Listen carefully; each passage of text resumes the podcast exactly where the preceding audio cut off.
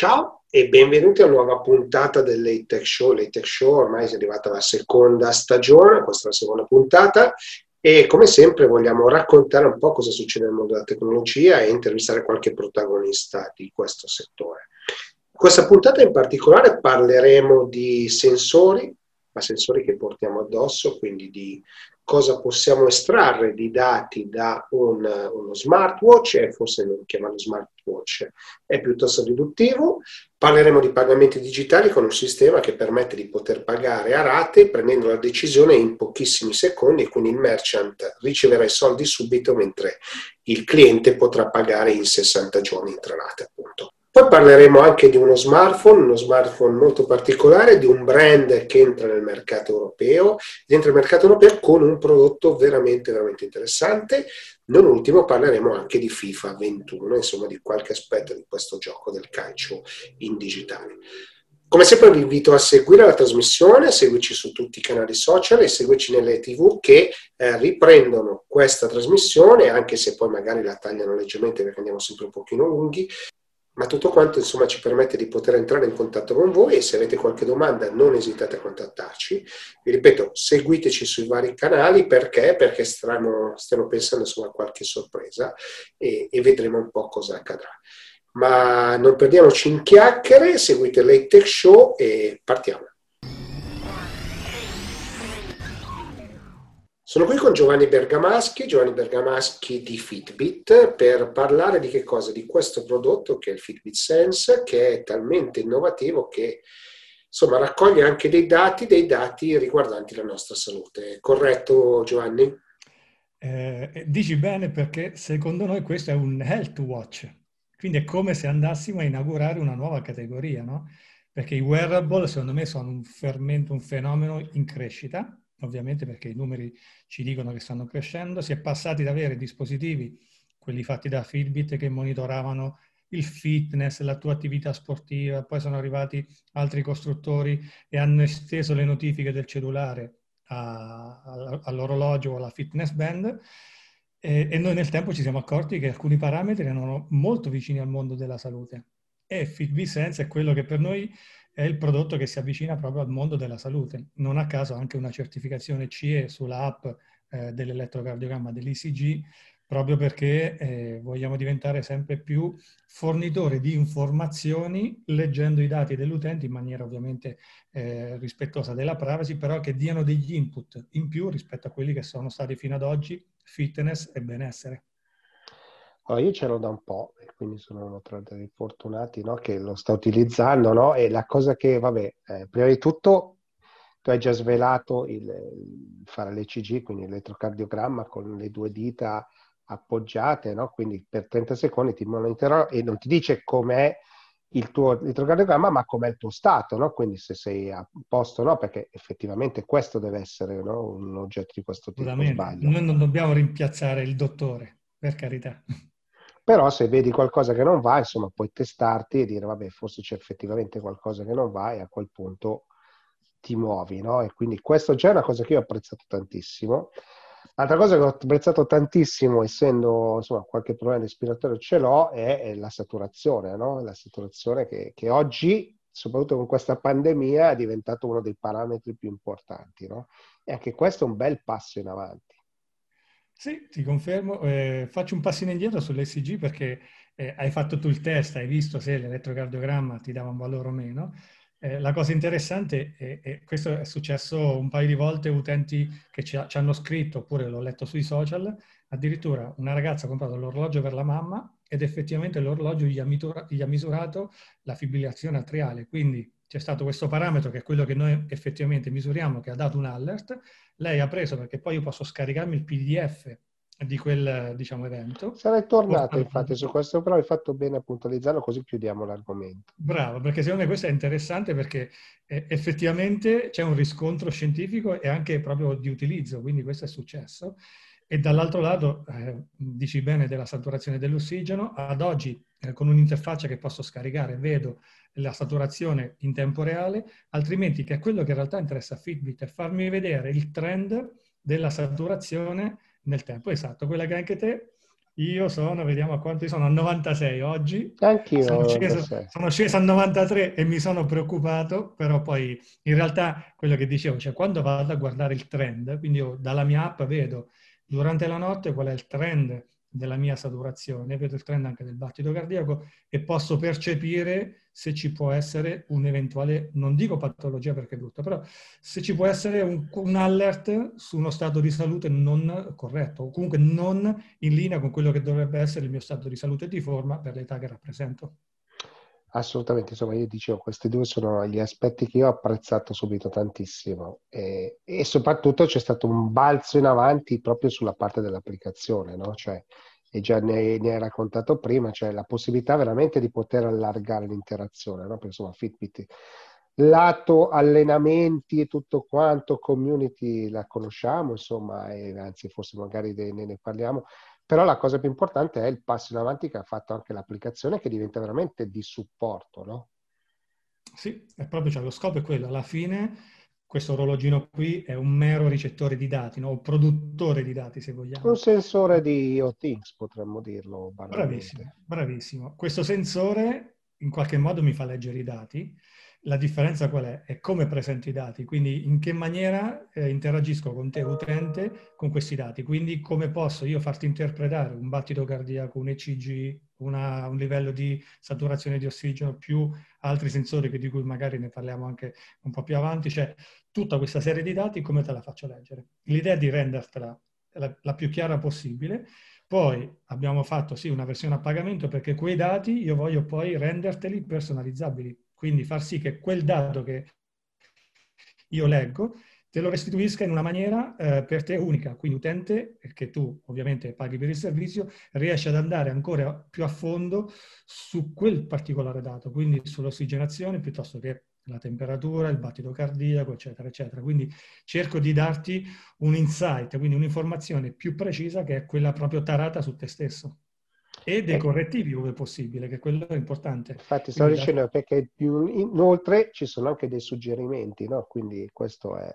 Assolutamente. Se vuoi faccio, eh, svelo il terzo sensore che abbiamo messo dentro, che è il sensore che misura il livello di stress, a livello di, in pratica è un sensore che a livello di epidermide rileva eh, le variazioni del, diciamo, del tuo corpo e mi può dare un alert sullo stato del tuo livello di stress. Ovviamente da solo non può funzionare perché l'utente deve interagire, deve dirgli se sono stressato o meno, però poi nel tempo c'è un machine learning, quindi si apprende eh, come funzionano e poi da qui vado proprio a trovare i correttivi che possono essere sessioni di yoga, sessioni di mindfulness, ce ne sono ormai tante di attività che si possono fare. E oggi si parla di stress, ma lo stress molto spesso è eh, legato magari a fattori lavorativi, familiari, in realtà ci sono tanti fattori e la percezione dello, st- dello, stress ad oggi non è stata mai misurata. Questo è quello che cerchiamo di fare noi, dandosi un punteggio, no? eh, il famoso punteggio che ti dice puoi essere più o meno stressato e aiutarti poi a trovare i correttivi. Certo che Gianni, tu sei sempre così bravo che vieni sempre ad anticipare le mie domande. Io centellinavo gli argomenti Adesso uno alla volta. No, no, ma va bene, no, no, ma va benissimo, no? nel senso che quello che vorrei che riuscissimo un po' a trasmettere è proprio il passo in avanti, no? Cioè di, di, di, di questi oggetti ne abbiamo tantissimi, sicuramente questo, il Sense, il Fitbit Sense è sicuramente un prodotto di altissimo livello, ma il passaggio è veramente sul lato piattaforma, cioè su quello che di là si riesce a fare, no? E lì penso che ci sia veramente tanta ricerca da parte vostra.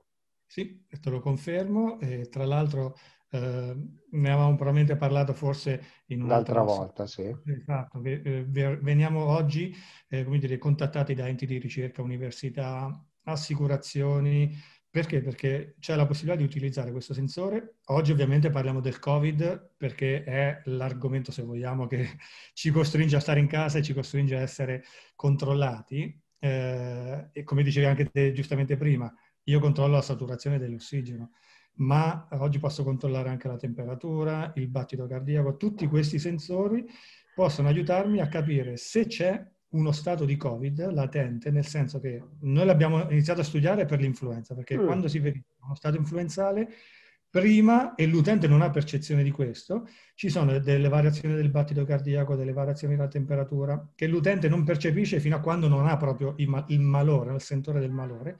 Quindi questo inizio potrebbe di diciamo, percezione potrebbe essere quello che noi verifichiamo e lo possiamo magari collegare a un eventuale stato di influenza prima, oggi potrebbe essere addirittura esteso a un eventuale stato di Covid e da lì poi partire con la fase successiva che è quella del monitoraggio e controllo, quindi la saturazione che è il simbolo eh, proprio principe, ma anche il controllo della temperatura, il controllo del battito cardiaco, eccetera, eccetera. E non ultimo quello che diciamo prima, lo stress, perché comunque le patologie legate magari a fattori influenzali, un'alimentazione errata, possono poi provocare anche livelli di stress. Certo, poi insomma è un oggetto, un oggetto che ovviamente racchiude tutto il mondo Fitbit, quindi allenamenti, e questo insomma tutto quello che questa parte che conosciamo, no? Che cosa c'è in più? Uh, abbiamo aggiunto il GPS che su alcuni smartwatch della famiglia Versa, perché poi abbiamo lanciato anche il Versa 3, quindi mancava magari eh, il GPS, quindi c'è, c'è, già anche il GPS.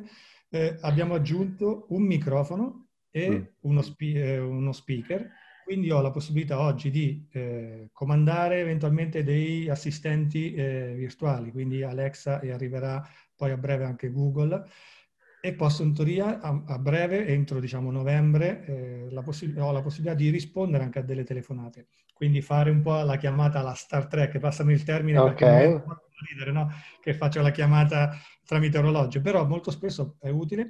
Considera che il nostro pubblico molto spesso, è, anzi, è un pubblico eh, per alcuni prodotti eh, femminile, e io mi immagino il telefono eh, de- della signora messo nella borsa, a volte è difficile trovarlo, arriva la chiamata, riesco magari velocemente a rispondere, ti richiamo, dammi un secondo, quindi diventa anche interessante lavorare come strumento di notifica e di interazione.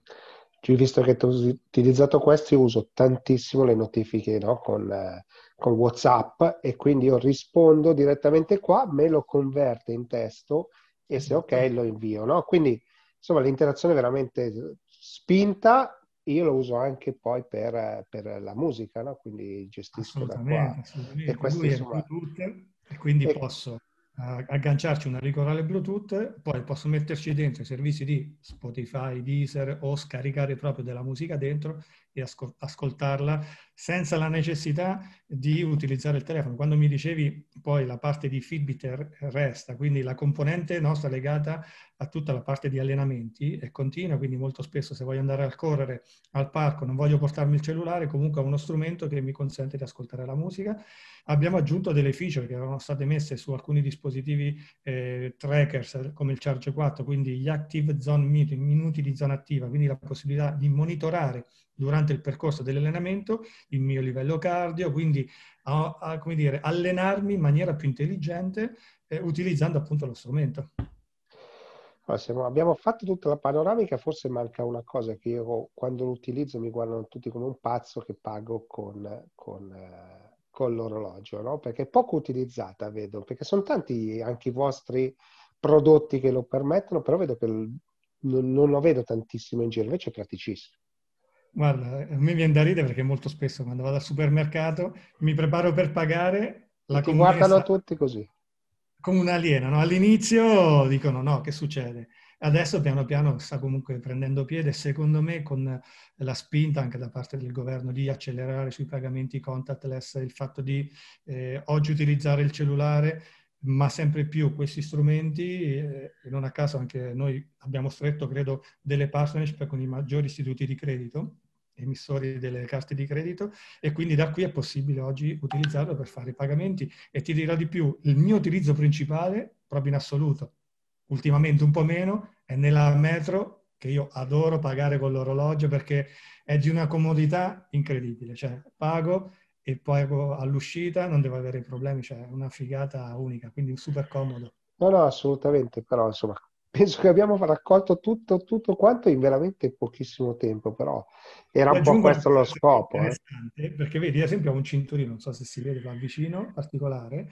Eh, questo è un prodotto che fa parte dell'outfit. Quando parlavamo delle donne, loro ci tengono moltissimo a, a, come questo prodotto può essere utilizzato. Secondo me è importante citare appunto questo, il fatto di poter cambiare eh, i cinturini, quindi adattarlo magari al mio stile, ma anche al mio sport.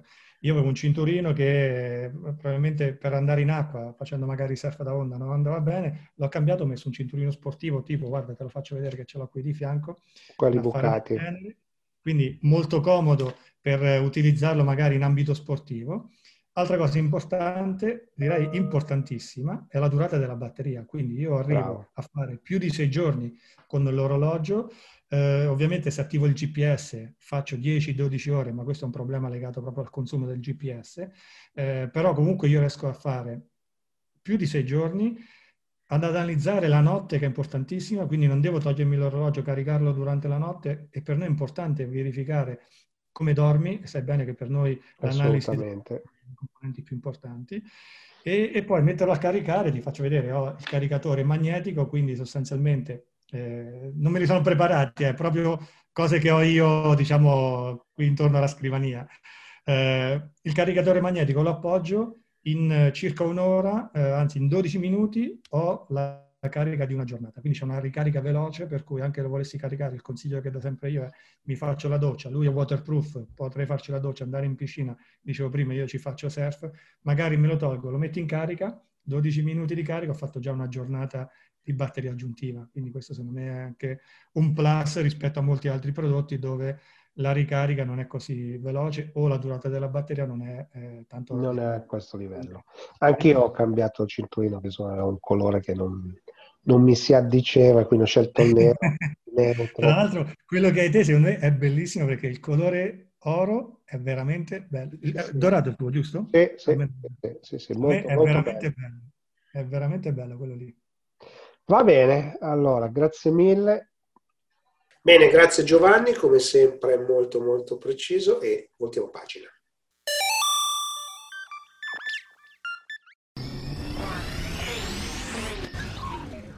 Sono qui con Francesco Fassoni Klarna per capire un po' l'offerta un po' particolare di pagamenti, no? perché l'azienda insomma, ha deciso di lanciare i pagamenti a rate che però vengono autorizzati in pochissimi secondi però non rubo tempo all'ospite e per capire che cos'è Klarna. Bene. Eh, dire quello che facciamo effettivamente è un po' complesso, eh, ma partiamo da due parole chiave, smooth shopping. Quindi l'idea è essenzialmente di portare una serie di prodotti e di servizi per semplificare il processo di acquisto, quindi renderlo smooth con tre O, eh, come si dice in inglese. Ecco, eh, cosa portiamo sul mercato italiano? Portiamo un nuovo metodo di pagamento che si chiama paga in tre rate senza interesse e consente ai consumatori italiani di eh, fare un acquisto e di dilazionare il pagamento in tre rate uguali senza nessun tipo di interesse. E questa diciamo è la grande novità no, di questo periodo, quello che insomma, avete appena annunciato. No? Eh, come fate per fare questo?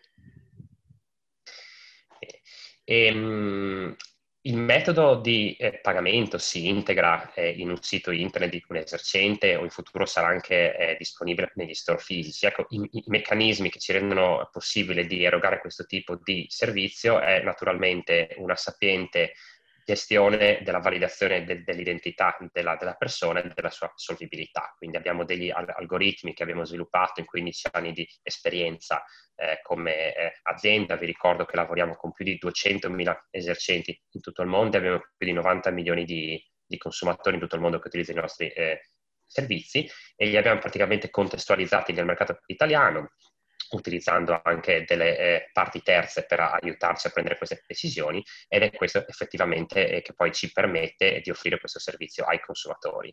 Il bello è che poi per gli esercenti noi effetti- effettiamo il, il pagamento dell'intero ammontare dell'ordine, quindi agiamo come un salvagente diciamo tra l'esercente e il consumatore.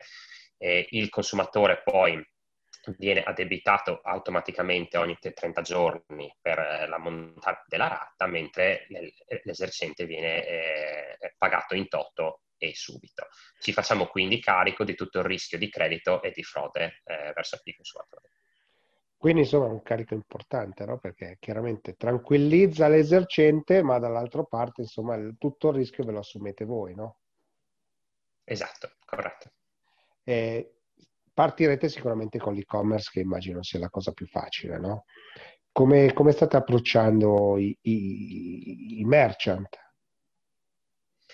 Sì, siamo, siamo partiti eh, con l'e-commerce, è più semplice per diversi tipi di eh, eh, considerazioni. Naturalmente la velocità con cui si riesce ad eseguire eh, i, i, progetti di implementazione tecnica, ma poi anche la flessibilità che abbiamo magari per apportare delle modifiche minori ai nostri eh, servizi.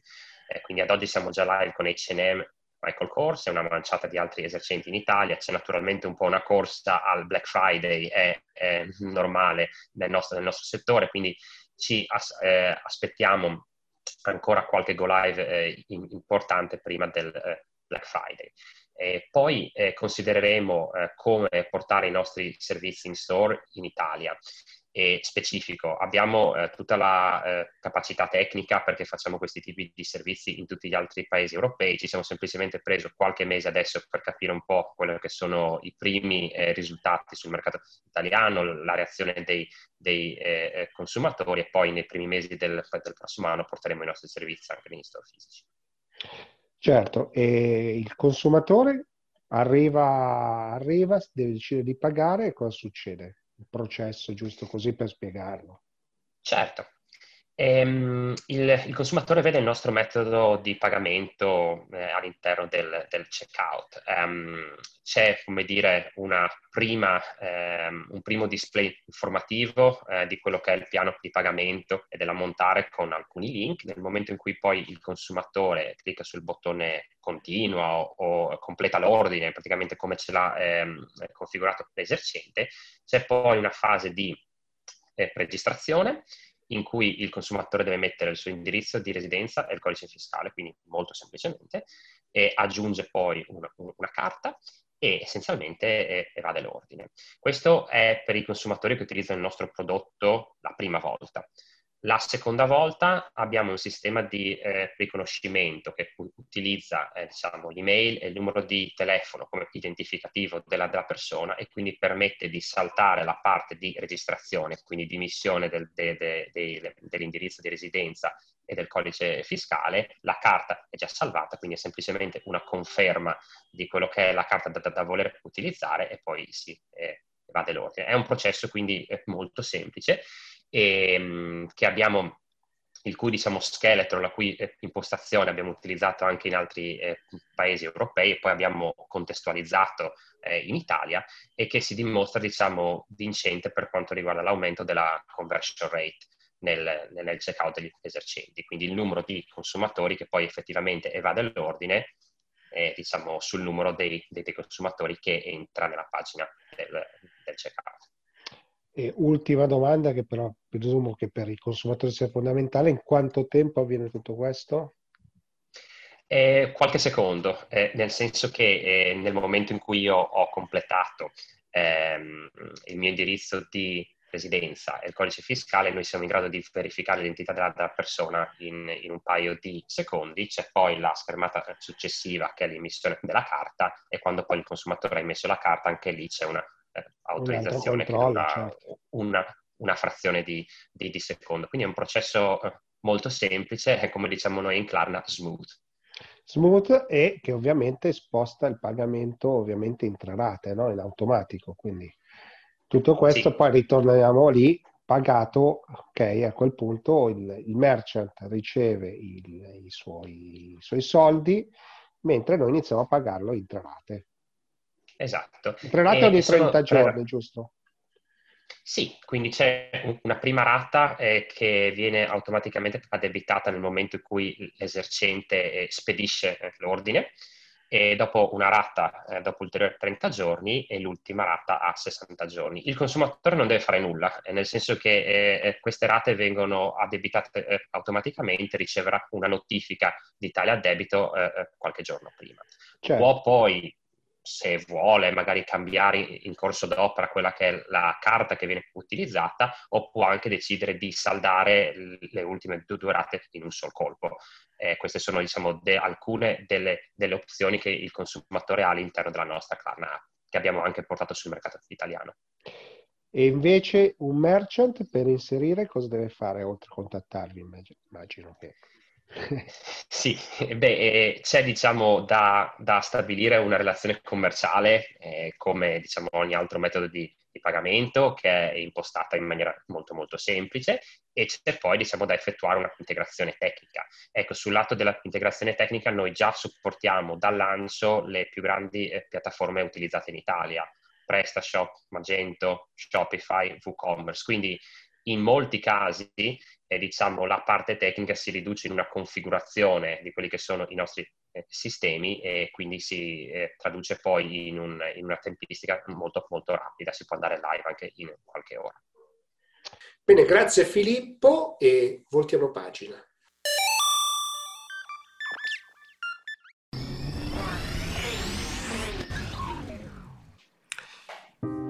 Parlare di FIFA 21 non è assolutamente semplice, insomma il gioco è fuori da un po', molti hanno già giocato ed è come sempre il gioco definitivo del calcio sulle console, in arrivo anche le versioni per le console di nuova generazione è un gioco ovviamente che tutte le volte riesce a sorprenderci. Quest'anno privilegia sostanzialmente il gioco d'attacco, quindi si sono molto focalizzati i programmatori a livello di dribbling, a livello di controllo della palla e anche a gestione del corpo. I tiri per esempio sono molto molto più precisi, anche i colpi di testa, insomma tutto è molto migliorato, ovviamente tutte le skill che sono insomma una caratteristica peculiare di FIFA da sempre Quest'anno ovviamente sono tanti miglioramenti, ma anche e soprattutto a livello di fisica, fisica del movimento dei giocatori, ma anche per esempio nei contrasti e le differenze sono molto molto evidenti. Soprattutto sono evidenti anche negli, nei movimenti, per esempio qui vediamo come attaccano lo spazio in maniera molto molto precisa. Ecco, qui abbiamo delle simulazioni di confronto fra FIFA 20 e FIFA 21 sul comportamento dei giocatori e sui contrasti. No? In FIFA 20 tendevano sempre a cadere, a comunque subire il, il contatto, mentre in FIFA 21 riescono assolutamente a gestirlo.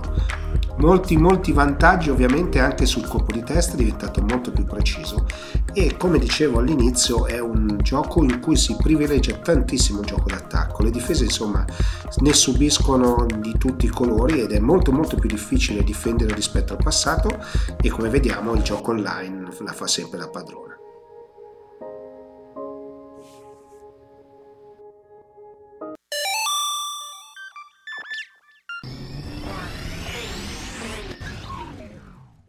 Un nuovo player nel mondo degli smartphone è entrato in Europa e non è un player eh, piccolo perché Vivo è uno dei player più importanti a livello mondiale e per fare tutto questo, per capire quali prodotti sta portando sul mercato, ho deciso di intervistare eh, Flavio Piccioni che insomma è una mia vecchia conoscenza e vorrei un po' capire con Flavio, vabbè, prima di tutto chi è Vivo e cosa state facendo. Beh, cominciamo con il dire che Vivo è stata fondata in Cina nel 1995. Uh, quindi in tanti anni uh, l'esperienza nel settore degli, dei, dei, telefoni, prima uh, telefoni fissi, di cui Vivo è diventata primo produttore in Cina nel 1998, poi di eh, telefoni cellulari e dal 2011 di smartphone è sicuramente un'esperienza eh, molto lunga, tant'è che ci definiamo, eh, nonostante appunto l'età e eh, manteniamo un, uh, un'impronta molto giovanile, molto globale, tant'è che ci definiamo una uh, startup tecnologica di 25 anni.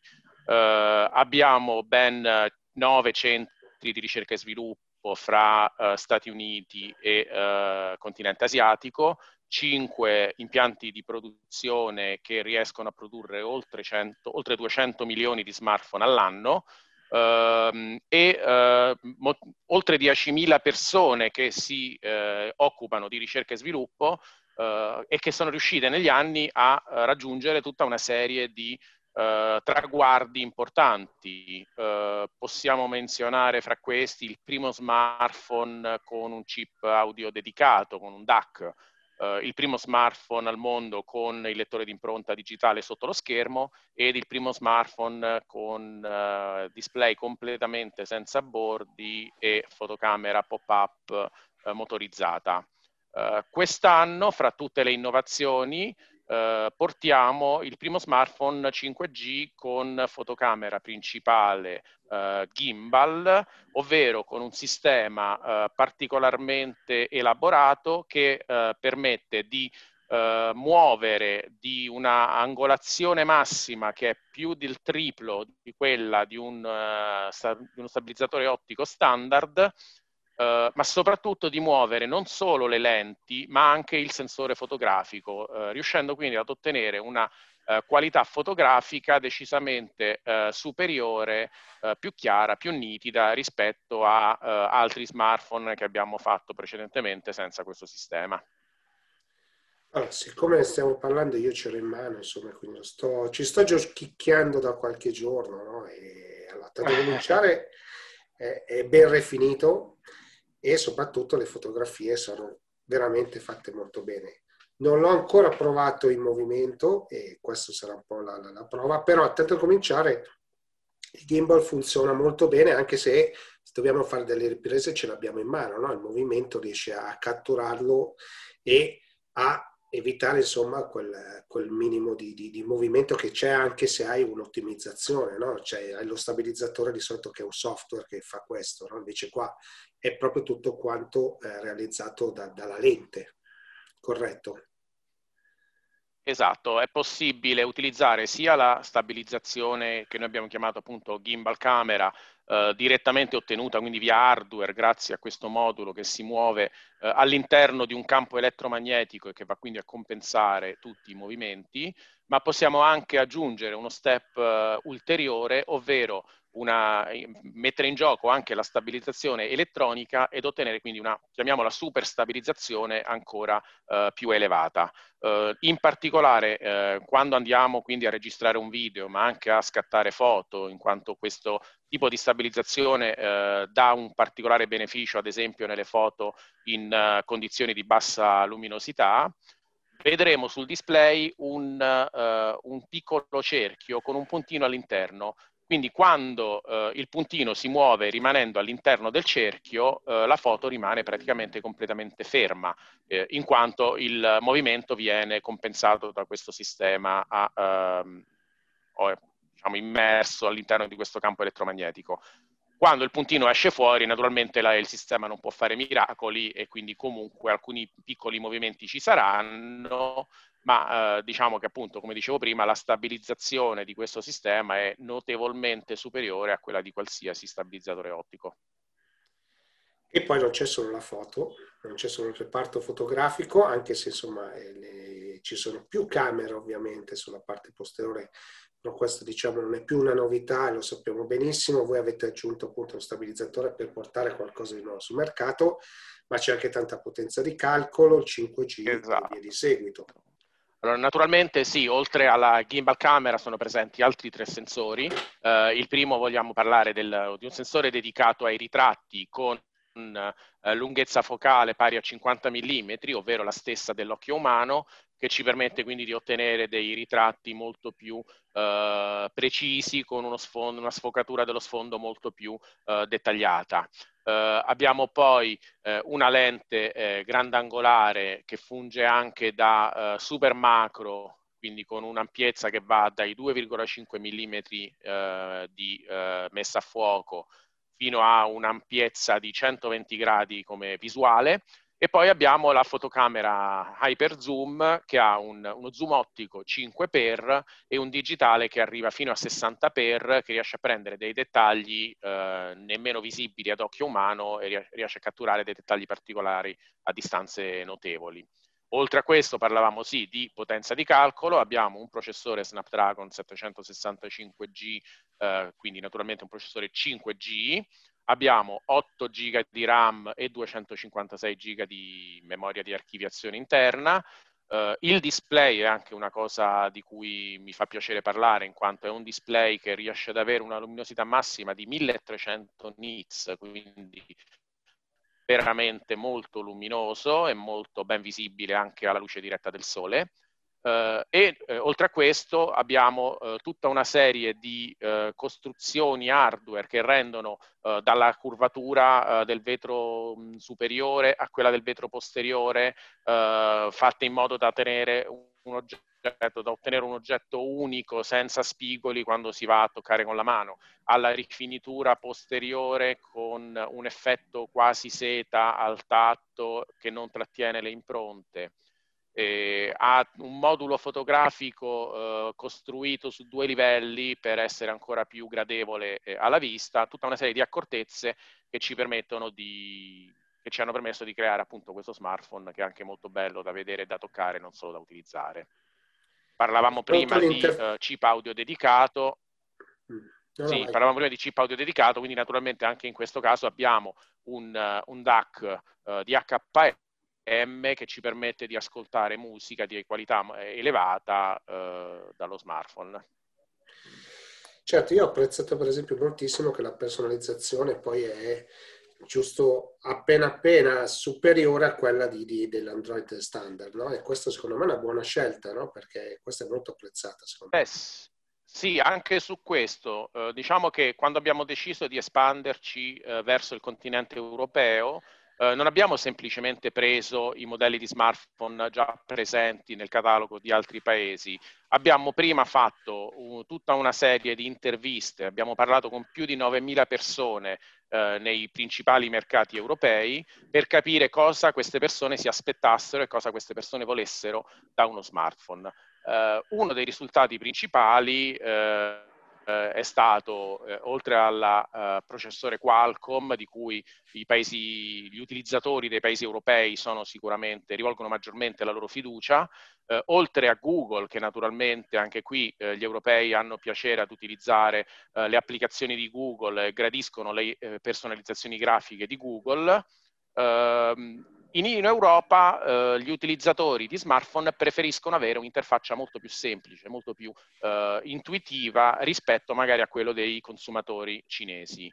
Motivo per cui abbiamo deciso di utilizzare per i mercati occidentali una interfaccia eh, praticamente pari a quella di Android Stock, di utilizzare eh, le applicazioni native di Google eh, e non di sostituirle con altre eh, applicazioni e di mantenere un design comunque pulito e uniforme eh, in tutta l'interfaccia del, del prodotto. Punto, insomma, siete arrivati adesso, sbarcate adesso sul territorio italiano, europeo in generale, che, che, che cosa vi aspettate? Beh, eh, al momento possiamo vantare una user base di oltre 370 milioni di eh, utilizzatori che oggi hanno in mano uno smartphone vivo. Eh, sappiamo dai nostri dati statistici che eh, circa il 75% dei nostri utilizzatori ha meno di 36 anni, quindi sicuramente eh, ci rivolgiamo ad un pubblico giovane, ma non solo.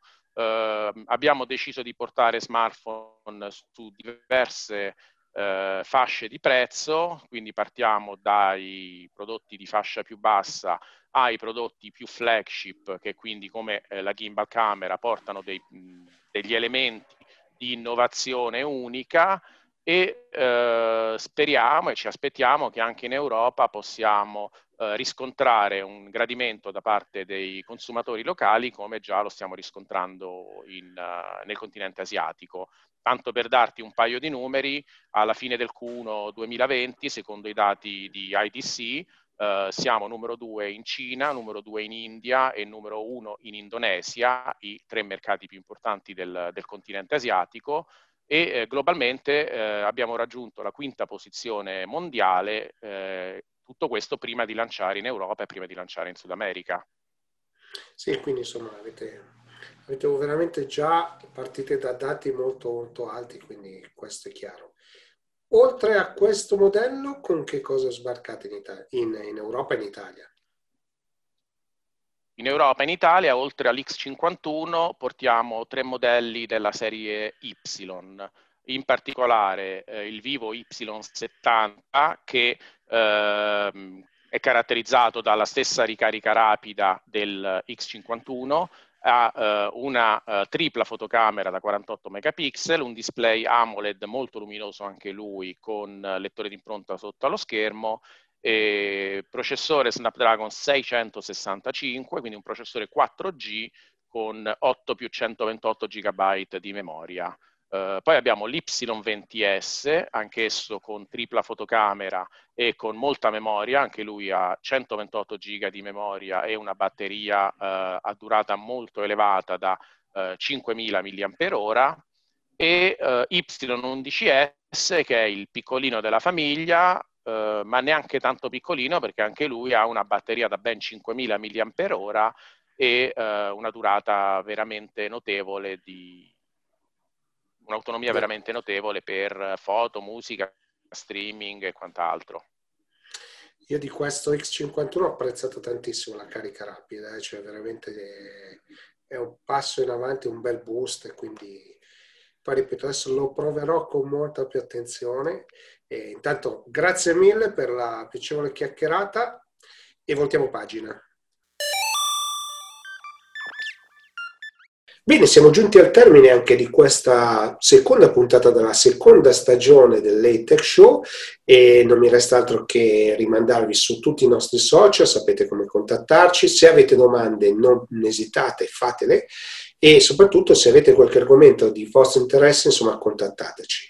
Il Late Show in questo momento è solo in italiano e lo trovate sia sui canali social e su internet, ma lo trovate anche su alcuni canali televisivi in Italia, eh, insomma, del digitale terrestre, ma non solo, perché fra un po' ripartirà l'edizione spagnola e molto probabilmente, insomma, stiamo definendo le ultime cose per partire con l'edizione inglese. Quindi ci stiamo espandendo, Oltre a questo, con molta calma partiranno altri prodottini, eh, ma ci saranno per esempio sui social aspettando le tech show, insomma in occasione di eventi, lanci di prodotti, insomma interviste brevi che possono essere stuzzicanti e vi invito insomma a, a visitare il sito che è lts.businesscommunity.it per vedere tutte le puntate di questa stagione, questa puntata, tutte quelle della scorsa e anche quelle in spagnolo, l'aspettando, insomma quant'altro.